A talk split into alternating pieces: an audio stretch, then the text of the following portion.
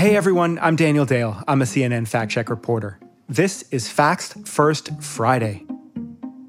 Today, we're going to look at some false or misleading claims made by President Trump and by other Republicans about the presidential election. And this election is by no means over. I believe President Trump still has a path to victory. We want every legal vote to be counted, and we want every illegal vote to be discarded.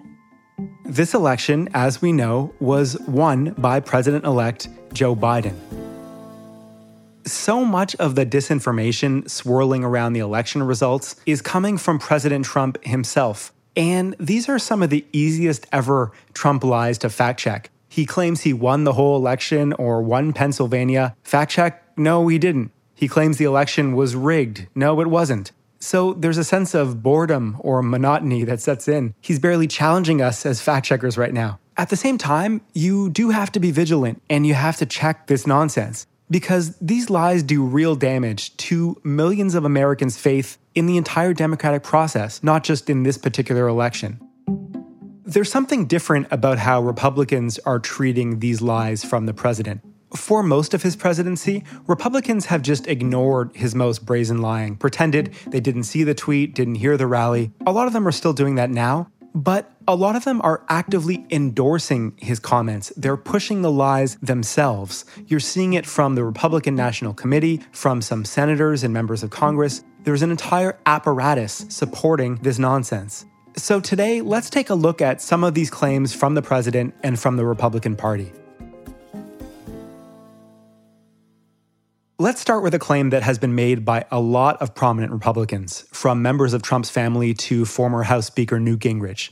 The president's supporters are circulating a list which claims to show cases of ballots in the state of Michigan being cast in the names of dead people. CNN looked into this. It's absolute nonsense, totally wrong. Three of my colleagues took 50 names on a list that supposedly showed 14,000 dead people casting ballots in the Detroit area.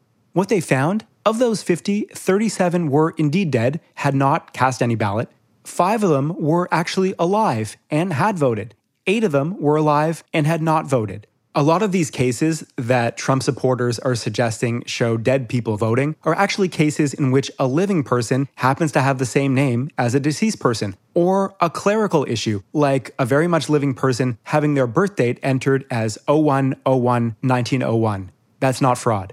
Next, let's look at a claim the president made on Twitter about ballots being collected in California. The president tweeted this video.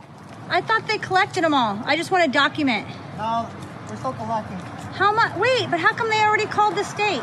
The president tweeted this video with the caption, You are looking at ballots. Is this what our country has come to? Well, you were looking at ballots, but no, you were not looking at anything inappropriate whatsoever. What this video showed was workers in Los Angeles County, California, the day after Election Day, collecting legally submitted ballots that had been deposited in a drop box before the deadline of 8 p.m. on election night when the county had locked and sealed these drop boxes. They're picked up the next day, they're counted as normal. There's nothing wrong at all. Now, Trump didn't actually make an explicit claim here, but by insinuation, he was suggesting something nefarious. There was nothing of the sort.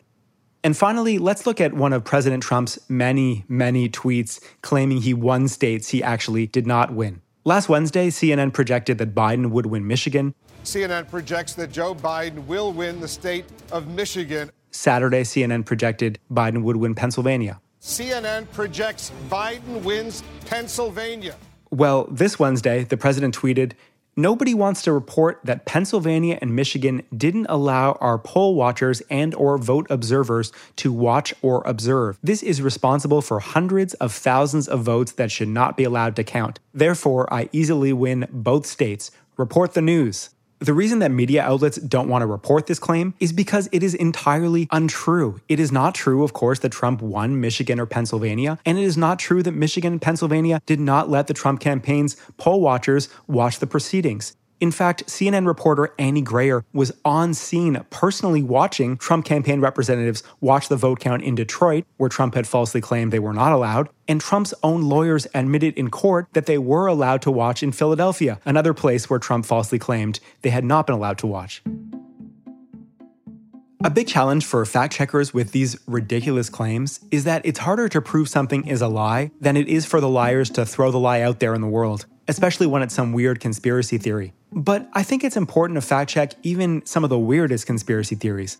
On a meta level, even the weird, silly stuff can be really damaging to democracy. On a practical level, there is sometimes a data void on search engines. If we don't fact check the conspiracy theories, all that people will see when they Google that theory is the theory itself rather than the debunking. And it's clear we're going to have to keep doing it.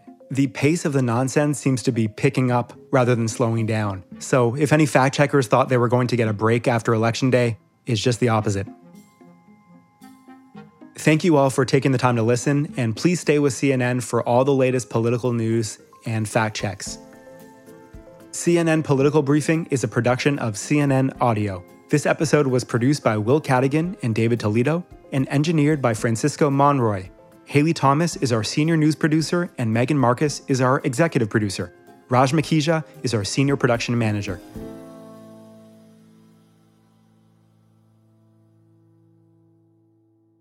When you work, you work next level.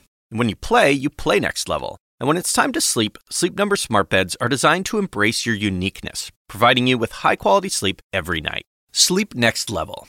JD Power ranks Sleep Number number 1 in customer satisfaction with mattresses purchased in-store. And now, the Queen Sleep Number C4 smart bed is only $1,599. Save $300 for a limited time, only at Sleep Number stores or sleepnumber.com. Prices higher in Alaska and Hawaii.